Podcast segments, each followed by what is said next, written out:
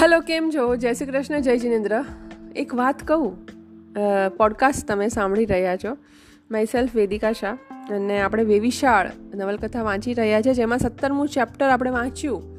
કે જેમાં સુખલાલના પુરુષાતન ઉપર સવાલ ઉઠાવનાર એક કાગળ, એક ડોક્યુમેન્ટ મોટા બાપુજી પાસે છે એના શેલ્ફમાં અને મોટા બાપુજીએ એના આધાર પર વિશાળ ફોક કર્યું છે અને સુખલાલના પિતાને અહીંથી, ત્યાંથી એના ઘરેથી તગેડી મૂક્યા છે. એકદમ માન સન્માનથી તગેડી મૂક્યા છે. એવી પરિસ્થિતિ અમે આપણે લાસ્ટ એપિસોડમાં જોઈ. અને હવે અઢારમું ચેપ્ટર છે નહીં છોડું. સુખલાલ હવે શું પગલાં લેશે? એને ખબર પડશે કે આ લોકો આવી રીતના મારી સામે કાવતરું રચી રહ્યા છે. આ લોકો પાસે આ વસ્તુ છે જે એની આખી જિંદગી બરબાદ કરી દે છે. એવું કાગળિયું કોઈની પાસે છે? પુરુષની ઇજ્જત હોય, તમે માન, તમારે માનવું જ પડશે. સ્ત્રીની ઇજ્જત હોય, પુરુષની પણ ઇજ્જત હોય. તો એની આ વાત હતી. અઢારમું ચેપ્ટર નહીં છોડું. ચલો વાંચીએ આપણે. દીકરાને મુખ્ય ઉગાતમાં દેખ્યો, ત્યારે બાપને વધુ બીક લાગી. સુખલાલના સ્વભાવનો એ પિતા પૂરો જાણકાર હતો. કાઠી ગરાસિયાઓની જાડી વસ્તીવાળા એ ગીર ગામડા રૂપાવટીમાં સુખલાલની વીસ વર્ષોની જુવાની સીધા સાદા માર્ગે જ કાયમ નહોતી વહ્યા કરી. સહન ન કરી શકાય ત્યાં સુધી તે ભોલો અને ભદ્રિક નરમને નમતો રહેતો. સુખલાલ સહન શક્તિની હદ લોપાયા પછી વન પશુ જેવો બની જતો. પિતાને સુખલાલના એના દીકરાના એના સ્વભાવની, મૂળભૂત સ્વભાવની પૂરેપૂરી ખબર હતી કે સુખલાલને એક લિમિટ બાર જો સહન કરવાનું આવે તો એની સહનશીલતા પતાવી અને એ પછી રાક્ષસ જેવો બની જાય છે. એના ઘણા ઉદાહરણ આગળ આવશે, આપણે વાંચીએ. કાઠીના છોકરાઓના શરીર પર સુખલાલના દાંત બેઠેલા તેના ચિહ્નો મોજૂદ હતા. દુશ્મનના પંજા નીચે દબાતો અને ઘૂસતે પાટોએ ગુંદાતો સુખલાલ એક ચીસ પણ પાડ્યા વગર માર ખમતો ખમતો લોહી લુહાણ બટકા ભરી શકેલો. બહુ જ ખતરનાક રિબેલિયન હતો સુખલાલ છે આઈ મીન પોતાની ગજવાની ચીજ પોતે વેરીને પોતાની ગજવાની ચીજ પોતે વેરીના હાથમાંથી બચાવી નહીં શક્યો હોય, ત્યારે તે પછી એ ચીજને પોતે ધૂળમાં રગદોડી અણખપની તો કરી જ નાખી હતી. અણખપની એટલે ખપ વગરની ખપ એટલે જરૂરિયાત. તો એ નકામી ચીજ એણે કરી નાખી હતી. જો મારી ચીજ મારા હાથમાં નહીં લાગે તો હું દુશ્મનના હાથમાં પણ નહીં લાગવા દઉં. એ સ્વભાવનો હતો સુખલાલ. રૂપાવટીથી રોજ દેવલપુરની નિશાળે ભણવા માટે એક ગાઉં ચાલતા જતા સુખલાલે પોતાને ખાવા માટે માએ બાંધી આપેલ ભાતું રસ્તે ઓડા બાંધીને બેસતા ગરાસિયાના છોકરાને હાથ પડવા દીધેલ પહેલાં ધરતીમાં રગદોડી નાખેલું.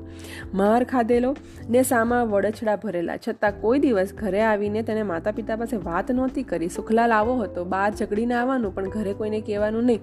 અને મારા ખ્યાલથી બધા જ જે ટીનેજર્સ છે, જે બધા અત્યારની જનરેશન છે એને થોડુંક પેમ્પર કરવામાં આવે છે, હું માનું છું. પણ અમુક વિરલાઓ આપણી આસપાસ, આપણા મિત્રો એવા હોય કે બહાર ગમે તે લડીને આવે, પણ ઘરે આવીને તો કાંઈ જ ના કે મિયાની મીંદડી થઈ જાય. કોઈને ખબર ના પડે કે બહાર જઈ શું થઈ રહ્યું છે એની સામે. કાં તો માર ખાઈને આવે, કાં તો માર ખવડાવીને આવે. તો આ ટાઈપના છોકરાઓ હોય છે. પોતાને પડેલા માર પર એ છૂપો છૂપો હળદર ચોપડતો તેના લુગડે પડતા ઘા ઉપરથી જ આખરે માને દીકરાના બુરા હાલની જાણ થતી. હંમેશા માને ખબર પડી જાય એવું કેમ કે છે? તો આ રીઝન છે કે માને તો ખબર પડી જ જવાની છે. મોટા થયા પછી બાપાની દુકાને એણે કાઠી તાલુકદારોને શેકેલી સોપારી કે ખજૂર ખોખાનો નાસ્તો કરવાની ના પાડવા બદલ ધમકીઓ ખાધેલી. કેટલીક વાર એ રાત્રિએ એ દિશાએ પણ નહીં નીકળી શકેલો, છતાં પિતાનું રક્ષણ પોતે માંગેલું નહીં. પોતે પિતાનું રક્ષણ માંગતો નહોતો. એને ખબર હતી કે આ દુકાને બેઠો છે અને કોઈ ઉઘરાણી કરવા આવી રહ્યું છે તો મફતનો માલ લેવાનો ટ્રાય કરે છે. પણ સુખલાલ આપતો નહીં અને એને લોકો ધમકી આપીને જતા રહેતા અને ધમકી એવી ખતરનાક હતી કે એ રસ્તે નીકળી પણ ના શકે રાતે. બીક રહેતી, એક એવા ગુંડા જેવા છોકરાને કોઈકની બીક રહેતી. એ પરિસ્થિતિમાં પણ એને એવું નથી કીધું કે, બાપા, આ રસ્તે તો નહીં જઈ શકું, મને પ્રોટેક્શન તો જોઈશે. તો આવો એકદમ ખૂંખાર જીવડો હતો સુખલાલ. આ બધી ખાસિયતોના જાણભેદુ પિતાએ ઇસ્પિતાલમાં લીનાને ખોળે પડેલ ડાયા ડમરા સુખલાલને બદલે સુશીલાની વાત નીકળતા શરમના ગલભર્યા ગાલવાળા પ્રેમી સુખલાલને બદલે તેમજ ખુશાલભાઈના આજ્ઞાંકિત શિષ્ય સુખલાલને બદલે આ મુઠ્ઠીઓ ભીડતા સુખલાલનું બીકાળું રૂપ જોયું. ત્રણ જાતના સુખલાલ આપણે જોયા છે. અત્યાર સુધી એની સાસરીમાં જ્યારે સુખલાલ હતો, ત્યારે એકદમ ડાયો ડમરો હતો. લીનાના ખોળામાં પડી રહેતો સુખલાલ. અને સુશીલાની વાત આવે ને એટલે એકદમ શરમાઈ જતો સુખલાલ અને છેલ્લે ખુશાલભાઈની તાલીમ લેતો સુખલાલ. અને આ એક ચોથો સુખલાલ હતો, ગુસ્સાવાળો, જે આપણને તો કદાચ ખબર જ નથી, પણ સુખલાલના પિતાને તો ખબર હતી ને. તો એ જોઈને એણે કહ્યું કે, ભાઈ, જોજે હો. પારકો દેશ છે, ગમ ખાચે ભૂલે ચૂકે દ્રશ્યમાં હાલીશમાં ભાઈ, તું ધ્યાન રાખજે. આપણો ઇલાકો નથી આ. તું તારા અડ્ડા તારા અડ્ડામાં તારા વિસ્તારમાં કરે તો ઠીક છે. આ તો પરદેશ છે ભાઈ, અહીંયા ધ્યાન રાખજે એમ. રસ્તો ક્યાં કોઈના બાપનો છે? સુખલાલ હવે એકદમ ચડભડમાં હતો કે રસ્તો ક્યાં કોઈના બાપનો છે? સુખલાલનું બોલતું મોં બારણા તરફ તાકતું હતું. એની વાત નથી, ઠાલા નજરું મળ્યાના ઝેર છે ને. કે તું જોજે હવે. આમ સામ સામે તું આવીશ ને કોઈની, તોય તને ગુસ્સો આવી જશે. એટલે આ શહેર છે ને, આ શહેર આપણું નથી. અને જો આપણા જ શહેરમાં, બીજા કોઈના શહેરમાં, પારકા શહેરમાં જો તને દુશ્મન મળી જશે, તો તને બચાવવા માટે કોઈ નહીં આવી શકે અને તને તારી ધરતી નહીં હોય ત્યારે તને કોન્ફિડન્સ બી નહીં હોય કે તું પડીશ, તો તને વાગશે નહીં. એ પ્રમાણેનું એના પપ્પા એને સમજાવી રહ્યા છે. ત્યારે તો અહીં એમણે તમને આ દશા કરવા તેડાવ્યા કે હા, એટલે જ ને, અહીંયા પારકો દેશ છે, આપણે ગમે તેમ હારી શકીએ છીએ, અહીંયા આપણને કોઈ હરાવી શકે છે, એટલે જ તો એ લોકોએ તમને અહીંયા મોકલ્યા. તમારા દેશમાં આવીને કીધું હતું, આપણા ઘરે આવીને કીધું હતું કે ભાઈ વિશાળ ફોગટ છે ને, આવી આવી મેટર છે. તો એ લોકો ના બોલી શકત ને? સુખલાલ એકદમ ડિટ્ટો અને એકદમ તથ્ય કહી રહ્યો છે એના પપ્પાને. સુખલાલ ગોઠવી ગોઠવીને બોલતો, કોઈ અહીંયા એવું લખ્યું છે.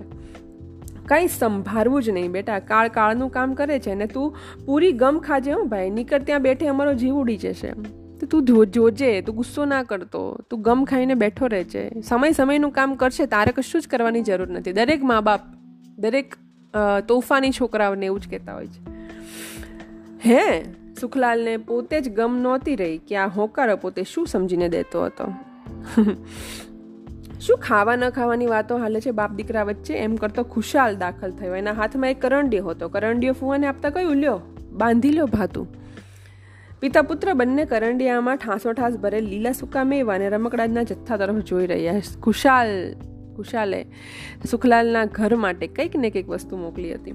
એમાં જોડની જેમ શું જોઈ રહ્યા છો ફુવા? ઝટ કરો, ગાડીનો વખત થાય છે. કે પણ આટલું બધું? સુખલાલના પિતાએ પૂછ્યું કે, ભાઈ, આટલું બધું આપવાની શું જરૂર છે? ત્યારે શું ઘરને આંગણે ધોયેલ મૂળા જેવા જેનું ઊભું રહેવું હતું? છોકરાને ખોબો આંસુ પવડાવાતા ખુશાલે એ ખુલેલ કરંડિયાને ફરી પાછો કસકસતો બાંધતે બાંધતે એની આખા બોલી રીતે કહ્યું. ખુશાલ એટલે ખુશાલ છે. મને આ કેરેક્ટર બહુ જ ગમે છે. સુખલાલ પર ભાંડુઓ યાદ આવતા ઝંખવાળો પડ્યો. હવે એને યાદ આવ્યું કે, યાર, મારા ઘરે તો મારા ભાઈ બહેન પણ છે. એમ એને અસ્પતાલની પથારીએ પડ્યા પડ્યા પોતાની નાની બહેન સૂરજનો, સુશીલા પરનો કાગળ બાપ પાસેથી લઈને વાંચી જોયો હતો. શિટ અલી, સુખલાલની બેનનો કાગળ, જેમાં ભાભી પ્રત્યે એકદમ પ્રેમ છલકાતો હતો, જેમાં ભાભી કઈ, કયા જાતના સાડલા પહેરે છે, ભાભીના પુસ્તકો એ માંગી રહી હતી. એ સૂરજ, એ સૂરજનો કાગળ હતો એ અને એ સુખલાલને યાદ આવી ગયો. અને મને પણ અત્યારે એકચ્યુઅલી યાદ આવી ગયો એ સૂરજનો કાગળ. બહુ જ ઇમોશનલ શબ્દો હતા અંદર. એ સૂરજ પોતે પિતા જ્યારે ઘરે પહોંચશે ત્યારે પિતાની બચકી ભરી સોરી પિતાની બચકી પાસે ટરપર ટોયા મારતી ઊભી રહેશે. પપ્પા ઘરે આવશે એટલે પપ્પાને જોઈ રહેશે. બીજા ભાનડા તો ફળને મેવાથી મોં ભરીને પિતા મુંબઈથી બીજું શું લઈ આવ્યા એ જાણવાની ખેવના જ નહીં કરે. એ લોકો ધરાઈ જશે કે ભાઈ મેવા ને ફ્રૂટ ને બધું આવ્યું છે. રમકડા પણ આવ્યા છે. પણ સૂરજ તો લખ્યું છે અહીંયા કે પણ શરમાળ સૂરજ પિતા પાસેથી ભાભીનો સંદેશો મેળવવાની ફોકટ રાહ જોતી આખરે છાની માની પિતા પાસેથી ભાભીનો જવાબ માંગશે. કે ભાભીનો જે ભાભીએ મને કાગળ તો લખ્યો હશે ને, મેં એમને કાગળ લખ્યો છે, તો તો મને જોઈએ છે, માંગશે. ભાભી, ભાભીએ કશુંક, અરે કાંઈ નહીં તો જૂની ચોપડી મોકલી છે કે નહીં? તે જાણવા સૂરજ ઉત્કંઠ ઊભી રહેશે. ત્યારે એનો શું જવાબ જડશે એને સૂરજને શું જવાબ મળે છે અને પપ્પા શું જવાબ દે છે જ્યારે પપ્પા એવું કહેશે કે ભાઈ, ભાભી તરફથી ન તો કોઈ જૂની ચોપડી આવી છે, ન તો કોઈ કાગળ આવ્યો છે. માતા પિતા વચ્ચેની ખાનગીમાં થનારી આ વેવિશાળ ફારગતીની વાત ચકોર સૂરજની જાણ બહાર શું થોડી જ રહેવાની છે? એ જાણશે ત્યારે શું શું થશે? જ્યારે ખબર પડશે કે ભાઈ, આવી રીતના વેવિશાળ ફોકટ ગયું છે, જ્યારે એના પપ્પા એની મમ્મીને વાત કરશે, પથારીમાં પડેલી એની મમ્મી, ત્યારે સૂરજ તો સાંભળશે જ. તો ત્યારે શું થશે? સૂરજની મનસ્થિતિ કેવી થશે? ભાભી ભાભી ભાભી, એવા અણધાયરા, અંતરના એક એક તલસાટ સમ શબ્દનું બહેને જે પત્રમાં પચીસ વખત જપન કરેલું, એ પત્ર પર આ કહેવાની પણ, એ પત્ર પર આ કહેવાની પણ ન રહેતી ભાભી. એ થૂથુકાર કર્યાની કેવી કેવી દારૂણ કલ્પનાઓ કરી હશે? રે રે, મારી બહેન સૂરજ. સુખલાલ બહેનનું બહુ જ લાગી આવે છે. કે એને જે સપના જોયા છે ઓલમોસ્ટ એને ભાભી બનાવી જ લીધી છે. અને જેને આટલા માન સન્માનથી એ બોલાવી રહી છે, જ્યારે ખબર પડશે કે આ બધું કાર્યક્રમ આમ બની ગયો છે, ત્યારે સુરજને શું થશે? સુરજને થોડા દિવસ કોઈ છેતરી રાખે તો કેવું સારું? આ એક બહુ ગંભીર ઘટના છે કે આપણે આપણા ઘરમાં જે બાળકો હોય છે, જે ટીનેજર્સ હોય છે, એને અમુક વસ્તુ કહેતા નથી. એનું કેમ કે એનું દિલ ભાંગી જાય ને.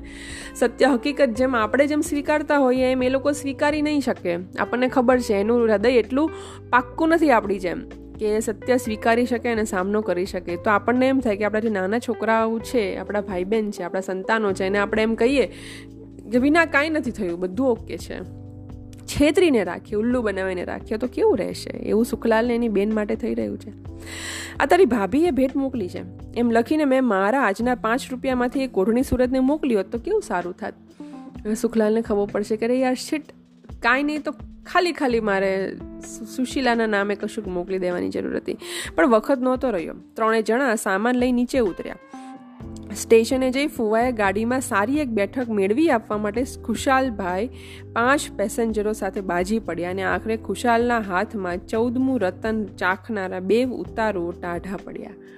ખુશાલ એટલે ખુશાલ છે. વડકમદારી કરીને, ગુંડાગીરી કરીને ફુવાને જગ્યા તો આપી દીધી. ખુશાલે ને સુખલાલને માટે મરીન લાઇન્સના ઘાસ પર બેસીને ખાવા માટે રાખેલા થોડાક ફ્રૂટ ને મેવા. એ કજિયો કરનાર કુટુંબના બાળકોને જ આપી દીધા. હવે જો ઝઘડો કર્યો છે ખુશાલે, તો એના છોકરાઓ રોઈ રહ્યા છે. અને જો છોકરાઓ રોઈ રહ્યા છે, તો ખુશાલે જે બી સારી સારી વસ્તુઓ મરીન લાઇન્સ ઉપર બેસીને એન્જોય કરવા માટે લીધી હતી ને, બધી એના છોકરાઓને આપી દીધી. એટલે ખુશાલ બાજે બી છે અને પાછો દાન પણ કરે છે. પણ જગ્યા તો લઈ જ લે છે ફૂવા માટે. વાત આખી આવી છે. ખુશાલભાઈ, મને હજી હું કહું છું કે ખુશાલનું કેરેક્ટર મને બહુ જ ગમે છે. ફુવાએ ગરીબ વાણિયાની રેલ મુસાફરીની સંકટ સાંકળ સમી સુડી સોપારી પણ કાઢી હતી. ગાડી ઉપડી ત્યારે ફુવાએ એક, એ, એક એવો શબ્દ ન ઉચ્ચાર્યો, ન તો ચહેરા પર એવો ભાવ દેખાડ્યો કે જે પરથી ખુશાલને બની ગયેલા માઠા બનાવની શંકાએ સરખી આવે. હવે આ પિતા પુત્ર વચ્ચેની વાત છે. એના પુત્રના કેરેક્ટરની વાત છે. તો એ કેરેક્ટરની વાત એના મોઢા ઉપર નથી આવતી છેક સુધી. એવું પિતા ખાસ ધ્યાન રાખે છે. પાછા જતાં ખુશાલને લાગ્યું કે સુખલાલ બાપથી વિખૂટો પડવાને લીધે ગમગીન છે. ગમગીનને ઉડાડવા માટે એણે પોતાના ઘર છોડવાના સમયની કરુણતા ભરીને શૌર્યભરી વાતો કરી. કે હા ભાઈ, આ હોમ સિકનેસ તો લાગે ને છોકરાને? નાનો વીસ વર્ષનો છોકરો હોય. એના પપ્પા એને મૂકીને જતા હોય, એનું વેવિશાળના કંઈ ઠેકાણા ના હોય, બિચારો ટેન્શનમાં હોય, એને કંઈ કરી બતાવવું હોય, તો સ્ટ્રેસ, એન્ઝાયટી, અત્યારે જે બધા કહે છે ને, ડિપ્રેશન, આ તે બધું જ રહેવાનું છે એ છોકરા ઉપર. છતાં ખુશાલભાઈ એને સાંત્વના આપે છે કે, ભાઈ, જો હું આવ્યો હતો ને ત્યારે પણ આવું જ હતું. તે કઈ કઈ વાત કરે છે ને એ આપણે જોઈએ. છ મહિનામાં તું તો અહીં ઓડી રાખીને સૌને તેડી તેડાવી શકીશ. ને તારો સસરો જો વાંકો નહીં હાલે ને, તો અહીંયા જ વિવાહ જમાવી દેશું દોસ્ત. એકવાર વહુને હાથ કરી લઈએ, પછી જખ મારે ને જોડા ફાટે, તારો મોટો સસરો ને તારી સાસુ. આ એક કહેવત મસ્ત છે, જખ મારે ને જોડા ફાટે. આ મેં બહુ સાંભળી છે. મુદ્દાની એક જ વાત છે સુખા, કે સંતોકડી, અરે ભાઈ ભૂલ્યો, સુશીલા. સુશીલાની મરજી તારે તારે જાણી લેવી. ના હકનું સાલ ઘરમાં ન પેસાડવું હો ભાઈ, જીવતા સુધી સૌના લોહી પીવે ને પોતાનું પીવરાવે એ ધંધે ન ચડવું. ભલે ને પછી ઢેઢવાડે દે, કોના બાપની ગુજરાત? સાડી સત્તરસો કન્યાઓ ગામડે ગામડે સડે છે. વાત તો બહુ બહુ તો બે કોથળીની છે. થઈ જશે ભાઈ સુકા. અહીં તો અમે આપણા પચાસ ભાઈઓના ડૂબતા વાહણ એક જ કરીને, એમ જ કરીને પાર ઉતારી દીધા છે.